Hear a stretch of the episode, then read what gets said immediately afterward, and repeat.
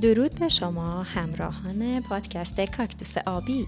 امیدوارم که حالتون خوب باشه و از اپیزود اول پادکست استفاده کرده باشید. اگر روی Castbox ما رو دنبال می‌کنید حتما نظرتون رو برامون کامنت کنید تا بتونیم محتوای بهتر و مفیدتری براتون تولید کنیم. حالا وقتش رسیده بریم به اپیزود دوم پادکستمون گوش بدیم. اپیزود دوم بازم همچنان قراره که از مغز حرف بزنیم نه بیشتر در مورد کارایی و نحوه کارش صحبت کنیم. توی این اپیزود قراره که فرایند اصلاح پیش بینی که در اپیزود اول بهش اشاره کردیم و بیشتر توضیح بدیم و همینطور فرایند یادگیری رو درک کنیم. بذاریم با یه خلاصه کوتاه از اپیزود اول شروع کنیم. در اپیزود قبلی در مورد فعالیت های مغز و وظایفش صحبت کردیم. خلاصه کنم. گفتیم که مغز وظیفه داره که سیستم بدن رو زنده نگه داره و حیات رو درش طولانی تر حفظ کنه. برای همین منظور مغز میاد انرژی وجود ما رو به بخش‌های مختلف بدنمون تخصیص میده. طوری که مطمئن شه که ما می‌تونیم اعمال حیاتیمون رو انجام بدیم و از خطرات دور برمون جون سالم به در می‌بریم. اعمال حیاتی یعنی چی؟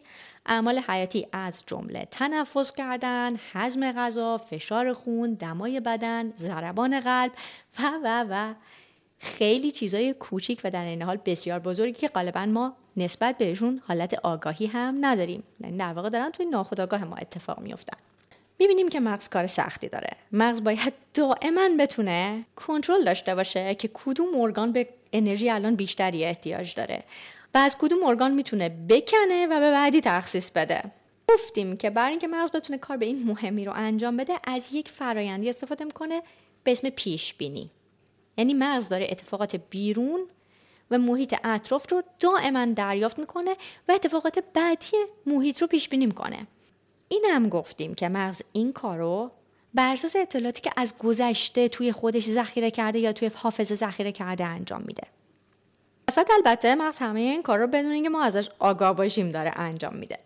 باز دوباره دوست دارم اینجا تکرار کنم که وقتی داریم راجع به پیش بینی صحبت می‌کنیم ما داریم در مورد پیش بینی هر لحظه و هر ثانیه صحبت می‌کنیم. یعنی در واقع نورونای ما دائما دارن با همدیگه ارتباط برقرار می‌کنن به همدیگه پیام میفرستن و در کنار همدیگه کار می‌کنن تا ببینن که در لحظه بعدی احتمالا چه اتفاقی داره تو پیرامون ما بیفته. بذاریم چند مثال در این مورد بزنیم. یه مثال خوب می‌تونه این باشه که فرض کن که توی گالری نقاشی ایستادی و داری مثلا به یک نقاشی انتزاعی یا ابسترکت نگاه می‌کنی. نقاشی که از برخورد یه سری تصویر ایجاد شده و خیلی مشخص نیست که داره چی میگه. بعد از خودت می‌پرسی این تصویر چی می‌تونه باشه؟ مغز تو توی اون لحظه داره این تصویر رو برمیداره به عنوان ورودی اول و بعد میذاردش کنار میلیون ها تصویر دیگه ای که تو تو ذهنت ثبت کردی از گذشته و سعی می‌کنه بر اساس آن تصاویر و محیطی که تو توش قرار داری مثلا این گالری مربوط به ورزش یا مربوط به لباس یا مربوط به تکنولوژی حدس می‌زنه که احتمالا این تصویر مربوط به آن شیء یا آن پدیده است. به محض اینکه تصویری رو پیدا کرد که به قدر کافی منطبق بود به اطلاع میده که این تصویر فلان چیزه. بنابراین منظورم رو از این که مغز پیش بینیشو بر اساس اطلاعاتی که در گذشته در خودش ثبت کرده انجام میده درک می‌کنید. بذار یه مثال جالب دیگه بزنم. مثلا اینکه الان که در حال گوش دادن به صدای من هستید مغز شما در هر لحظه در حال پیش بینی کلمه بعدی این جمله احتمالا تو این لحظه مغز شما کلمه است رو پیش بینی کرد. و وقتی کلمه است از دهن من در نیومد احتمالا دچار یک سورپراز کمی ناخوشایند شد و بعد منتظر شد ببینه که اوکی من چی رو میس کردم؟ و بعد مونا شروع کرد به گفتن اینکه من مخصوصا کلمه است رو استفاده نکردم تا در مورد پیش بینی به تو اطلاعات بهتری بدم. بنابراین بنابراین مغز رفت عقب و دوباره پیش بینیاش رو طوری تغییر داد که منتظر اتفاقات بعدی یا صحبت بعدی در مورد پیش های مغز باشه. مغز ما مغز ما برای اینکه بتونه پیش بینی رو انجام بده 86 میلیارد حداقل 86 میلیارد نورون داره و اینا دائما دارن با همدیگه کار می‌کنن. اما به خاطر تمام اتفاقاتی که در اطراف ما میفته و حجم بسیار زیاد اطلاعات این نورونا اینطوری نیستن که مخصوص یک فعالیت خاص طراحی شده باشن و فعالیت های دیگر رو نتونن انجام بدن. به عنوان مثال اگه من الان از شما بخوام که یک سیب رو تصور کنید شما چشمتون رو میبندید و سیب توی چشمش ذهنی شما متصور میشه. نورونایی که با هم ارتباط برقرار کردن که تصویر این سیبو براتون بسازن همون نورونایی هستن که وقتی سیبو می‌بینید تصویر سیبو بر شما می‌سازن. یعنی نورونا قابلیت انجام دادن کار زیادی رو دارن. این موضوع خیلی مهمه و ما بعدا بهش برمیگردیم توی اپیزودهای بعدی چون که این انعطاف پذیری مغز به خاطر نورون های منعطفی که داره باعث میشه که مغز بتونه خیلی کار خارق العاده دیگه ای رو هم انجام بده. حالا دلم می‌خواد یک قدم بریم جلوتر در مورد پیش بینی و یک کم بازترش بکنیم. ببینید موضوع فقط این نیستش که مغز داره اتفاقات پیرامونی شما رو صرفا پیش بینی می‌کنه. مغز داره حتی اعمال بدن شما رو هم پیش بینی می‌کنه. میگی چطور؟ فرض کن که حالا توی مغازه وایسادی و سیب روی قفسه روبروته و تو می‌خوای سیب رو برداری. قبل از اینکه دستتو دراز کنی و سیب رو برداری مغزتو حرکت دستتو رو پیش بینی می‌کنه. این پیش بینی انقدر زیرپوستی اتفاق میفته و انقدر سریع اتفاق میفته که تو فرض می‌کنی که تو تصمیم گرفتی که سیب رو برداری و بعد مغزت گفته برش دار. نه قبلا مغز پیش بینی کرده که تو سیب رو احتمالا برمیداری و بعد تازه به موتور محرکه های دست پیام داده که حرکت کنه. اینطوری بگم که پیش از اون که بخش آگاه شما خبردار بشه که قراره چیکار کنه مغز اون رو پیش بینی کرده. نمی‌دونم شما چی فکر می‌کنید ولی برای من آگاه شدن از اینکه اطلاعات از قبل ذخیره شده ذهن من چه تاثیر عظیم و باور نکردنی روی رفتار ساده ما دارن یه کمی ترسناکه. چرا؟ چون به نظر میاد و این رو بعضی از دانشمندان اعصاب و روان دنیا هم اینطوری تحلیل می‌کنن که انگار ما فقط خیال می‌کنیم که آزادی عمل و انتخاب داریم. در حقیقت قبل از اینکه به مرحله انتخاب برسیم مغز ما تو ناخودآگاه انتخاب رو برامون انجام داده. اما بذارید زیاد تند نریم. چون کل مبحث انتخاب بر اساس های جدید نوروساینس می‌تونه به صورت کاملا مجزایی دیده بشه و بررسی بشه. و حتما توی یکی از اپیزودهای این فصل به این مطلب انتخاب هم برمیگردیم. خب تا اینجا مغز دو تا کار انجام داد. یکی اینکه یک ورودی رو دریافت می‌کنه و دومی که یک پیش بینی انجام میده که احتمالا ورودی بعدی چی می‌تونه باشه؟ احتمالا رخداد بعدی در محیط من چی می‌تونه باشه؟ حالا می‌خوایم با یه مثال دیگه بریم جلو. بذارید براتون یه قصه بگم. روزی روزگاری در سرزمینی دور شاهزاده زندگی می‌کرد که به درک واصل شد. متوجه شدید چه اتفاقی افتاد؟ احتمالا اون چند کلمه آخر این جمله بر شما عجیب و غریب و غیر قابل پیش بینی بود. درسته؟ به خاطر اینکه اینجا مغز شما بر اساس داستانهای شاهزاده و پری که قبلا شنیده بود اومد به سرعت چند کلمه بعدی قصه رو پیش بینی کرد و حتی شاید منتظر کلمه مثل کاخ بزرگ و باغ میوه و غیره بود. احتمالا مغزتون حتی شروع کرده بود تصویر این سرزمین دور و کاخ و شاهزاده رو تو ذهنتون بازسازی کردن.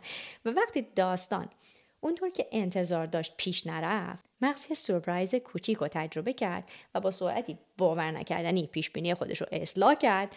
تصویر ایجاد شده توی ذهن شما رو تغییر داد و تصویر یه شاهزاده رو که به درک واصل شده بود در ذهنتون ساخت. ولی حتی احتمال داره از اونم فراتر رفت و تصویر قصری رو هم که تو ذهنتون ساخته بود و شاید دوربرش پر گل و بلبل بود یهو تغییر داد به یک قصر تاریک یا یه محیط تاریک. تمام این اتفاقا بدون اینکه شما متوجهش باشید توی مغزتون رخ میده. درسته؟ خب این کار سومیه که مغز انجام میده. یعنی مغز بعد از اینکه پیش بینی می‌کنه که رخداد بعدی چی می‌تونه باشه؟ از محیط رخداد بعدی رو دریافت می‌کنه و با پیش بینی خودش یا با شبیه سازی خودش یا با تصویر ساخته شده خودش تطبیق میده. وقتی این تطبیق درست از آب در اومد مغز به اون دسته نورونا یه امتیاز میده و میگه که با هم دیگه بیشتر دوست باشید چون شما پیش بینیاتون خوب عذاب در میاد. ادامه بدید. درست برخلاف اون وقتی پیش بینی درست عذاب در نمیاد نورونا جور سورپرایز میشن. و مغز برمیگرده و مجبوره که ارتباطات بین نورونا رو جوری تغییر بده یا نورون جدیدی رو به بازی اضافه کنه تا بتونه پیش های جدیدی رو انجام بده. این فرایند میگن فرایند یادگیری. اصلاح این پیش بینیات دیدیم که به سرعت اتفاق میافته. ولی برای اینکه این پیش بینی تبدیل بشه به یک اتفاق جدید در ذهن شما ذهن شما مربوطه که ارتباط بین نورونا رو با همدیگه تغییر بده. و معناش اینه که نیاز به طراحی شبکه های جدیدی از نورونا داره. و خب برای اینکه این کار رو انجام بده انرژی و کالری مصرف می‌کنه. یادتون باشه مغز گرونترین ارگانیه از نظر صرف انرژی که ما توی بدنمون داریم. ایجاد تغییر توی مغز مصرف کالری رو می‌بره بالا و فرایند خسته کننده ایه و باعث میشه که انرژی از بقیه بخشای بدن کسر بشه و تخصیص داده بشه به بازسازی شبکه های نورونی مغز. به خاطر همین می‌تونید حد بزنید که چرا احتمالا فرایند یادگیری فرایند خسته کننده ایه و بچه های بیچاره که همش در حال یادگیری هستن چون که اطلاعات قبلی در ذهنشون ذخیره شده خیلی زیاد نیست و پیش بینیاشون احتمال زیاد خیلی زیاد غلط از آب در میاد بسیار خسته میشن. چون که دائما دارن اصلاح می‌کنن پیش بینیاشون رو و به database شون اضافه می‌کنن. اما اگه مغز ما این توانایی رو تو اصلاح پیش‌بینی های خودش نداشت زندگی واقعا می‌تونست خسته کننده باشه. ما توی loop ی از پیش‌بینی های غلط و تکرار شونده گیر میافتادیم. هیچ چیز جدید رو یاد نمی گرفتیم و هی غلط های خودمون رو تکرار می‌کردیم و هی آزار می‌دیدیم. همونطور که گفتم حجم دفعاتی که مغز ما خودش رو اصلاح می‌کنه وقتی ما کودک هستیم خیلی بیشتره. در بزرگسالی حجم داده های توی database ما انقدر زیاد هست که خیلی از پیش ها توی محیط هایی که برمون شناخته شده است درست آب در میاد. خب بذارید فرآیند یادگیری رو براتون خلاصه کنم. فرآیند یادگیری چهار تا مرحله داره. مرحله اول دریافت ورودی از محیط. مرحله دوم مغز بر اساس دادههای قبلیش اتفاق بعدی رو پیش بینی می‌کنه. مرحله سوم ورودی بعدی رو از محیط می‌گیره و با این توی پیش بینی که انجام داده تطبیق میده. اگر تطبیق پیدا کرد مرحله چهارم این خواهد بود که یافته قبلی یا آنچه که قبلا یاد گرفتیم تایید میشه و محکمتر میشه. انگار بیشتر باور می‌کنیم اون چیزی که می‌دونستیم درسته. اما اگه درست نباشه مجبوریم که اون داده رو دریافت کنیم و پیش بینی رو بر اساس اون تغییر بدیم. همینطوریه که تجربه جدید به تجربه قبلیمون اضافه میشه و تعداد پیش و قابلیت پیش بالاتر میره.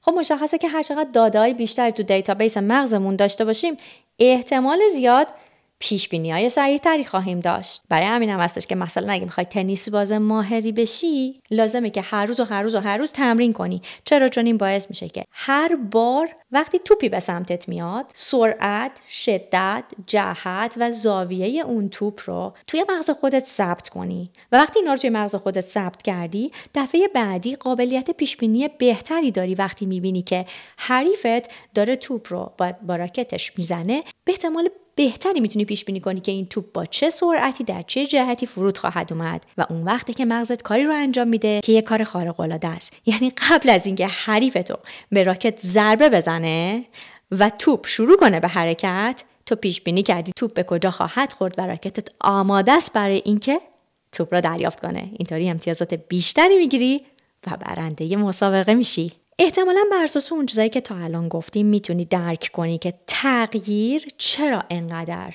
سخته برای مغز. چون همونطوری که گفتم مغز ارگان گرونیه و تغییر رسما به معنای تغییر دادن ساختارهای نورونی درون مغزه. تو اپیزود بعدی می‌خوام مفهوم و معنای تغییر رو از نگاه نوروساینس باهاتون بررسی کنم. منتظر اپیزود بعدی باشین و اگر از این اپیزود لذت بردین یا براتون مفید بود حتما با دوستاتون به اشتراک بذارید و همچنین یادتون نره نظراتتون رو برامون کامنت کنید تا ما بتونیم محتوای بهتری براتون تولید کنیم. برامون بگین چی دوست دارین تو اپیزودهای بعدی بشنوین. تا اپیزود بعدی بهترینا رو براتون آرزو کنم